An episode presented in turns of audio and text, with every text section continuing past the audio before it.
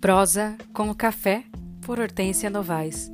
Seja bem-vindo a mais um podcast.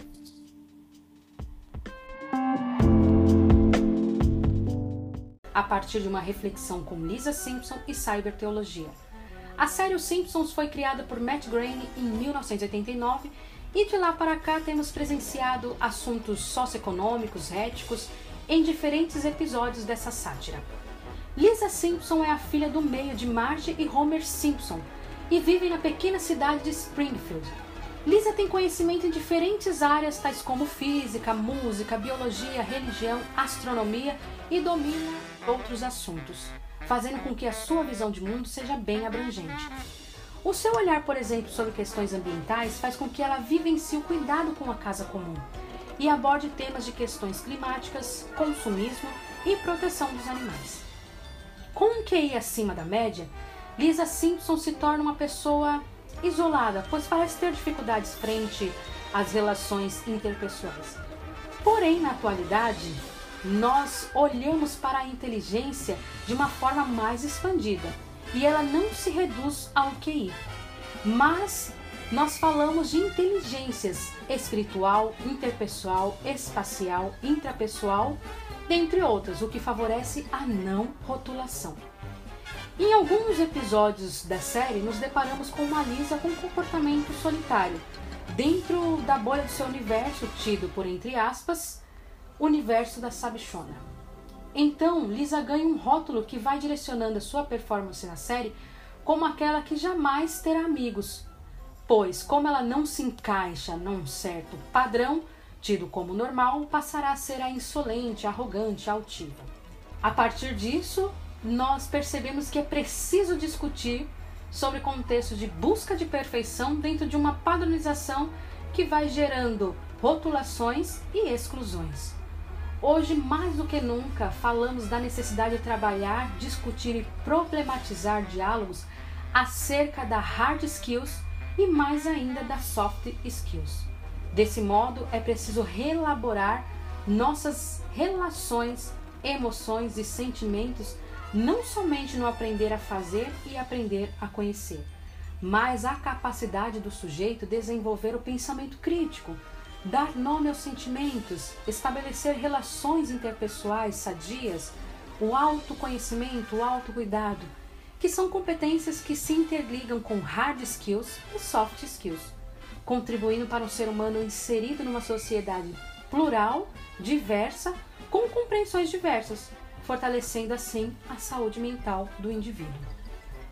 Na atualidade, diante dos desafios da pós-modernidade ou da sociedade hipermoderna, como já dizemos, em que a cultura do cancelamento traz o olhar para a falta de diálogo, a falta de pensamento crítico, traz o lixamento virtual, que perde toda a dimensão que envolve a ampliação do debate. Frente a isso, essa cultura do cancelamento fica em apontar o dedo para os possíveis erros e modo de agir dos outros, criando uma geração que vai até as últimas consequências para impor seu posicionamento, muitas vezes formatado e hegemônico. A inteligência e o modo como Lisa se coloca diante da sociedade a torna um indivíduo diferente, dando a impressão de que o seu desenvolvimento cognitivo a impede de encontrar a felicidade. Isso vai provocando, ao decorrer de algumas temporadas da série, uma pessoa que é cancelada, pois incapaz de conviver com seus pares, ela se torna cada vez mais uma estranha enfadonha e suas falas e posicionamentos vai trazendo esse afastamento e são sempre rechaçados. Então Lisa é cancelada. Zygmunt Bauman, na obra Modernidade Líquida, afirma que a sociedade atual é profundamente influenciada pelo individualismo. Dessa forma, esse contexto traz para a reflexão essa dimensão da cultura do cancelamento, desafio sobre a necessidade de repensar nossa atuação nas mídias sociais, por exemplo, que vai dando o falso poder do follow e unfollow, numa perspectiva do cancelamento que vai muito além de um clique. Afirma ainda Bauman: tudo é mais fácil na vida virtual, mas perdemos a arte das relações sociais e da amizade. Vivemos em comunidade, mas a diferença entre a comunidade e a rede é que você pertence à comunidade, mas a rede pertence a você. Então, esse autoconhecimento, esse autocontrole. Quem sou eu diante dessa telinha? Quem sou eu diante desse teclado? Hoje, Bauman também ainda afirma né, que é possível a gente deletar amigos, controlar as pessoas com quem a gente se relaciona.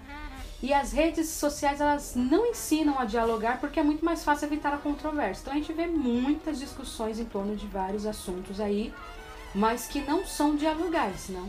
São meras discussões né, de poder, de eu acho, são os achismos, né?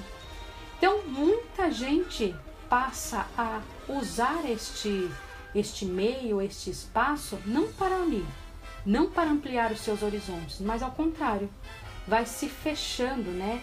E aí Bauman chama isso de zonas de conforto, onde o único som que se escuta é o eco da própria voz, né?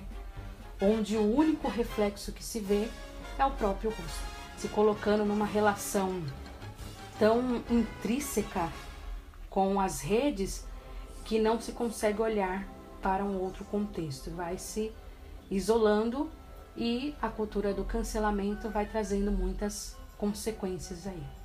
Então, falar de cultura do cancelamento, saúde mental na era digital é falar de cybercultura e sobre os impactos das mídias sociais no nosso modo de viver, comunicar e sentir. Por isso que Bauman nos alerta que somos permanentemente checados, monitorados, testados, avaliados, apreciados e julgados. Para falar dessa dimensão da cyberteologia, trago aqui o padre italiano Antonio Spadaro, que ele diz que a era digital pode ser lida como um lugar teológico, sendo um espaço-tempo para a vivência e experiência da fé, usando este neologismo, né, cyberteologia que perpassa a experiência da fé e a experiência da rede digital. Spadaro, ele olha para essa dimensão da internet, ele diz que nós vemos não só perspectivas do futuro que ela oferece, mas também os desejos que o ser humano sempre teve e aos quais procura satisfazer. Ou seja, né, relacionamentos, comunicação e conhecimento.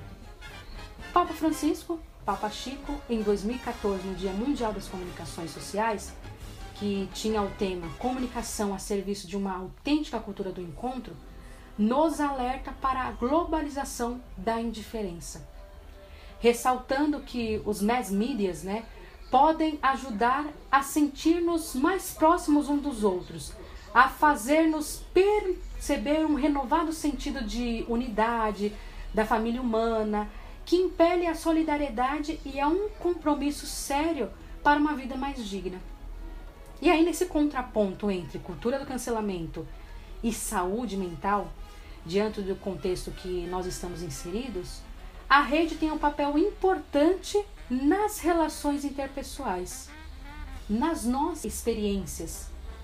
Como interpretamos a sociedade e seus paradigmas, os valores, e significados, tanto socioeconômicos, religioso, como que nós percebemos isso na nossa atualidade. O caminho de autoconhecimento e autocuidado vai nos levando a perceber experiências e vivências comuns, bem como a singularidade que se coloca na acolhida do outro e em sua diversidade. E aí cada um vai descobrindo seu lugar no mundo. Nessa perspectiva, o valor da presença significativa contribui de maneira salutar na busca de gerar e viver a cultura do encontro.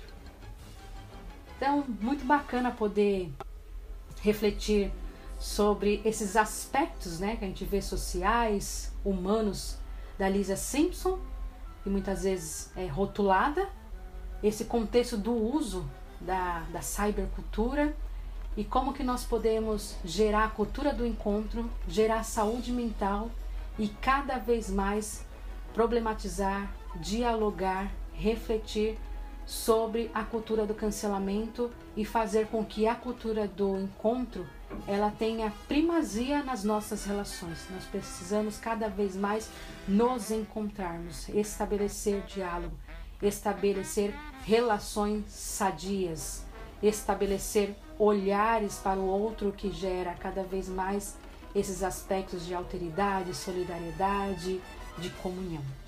Uma boa semana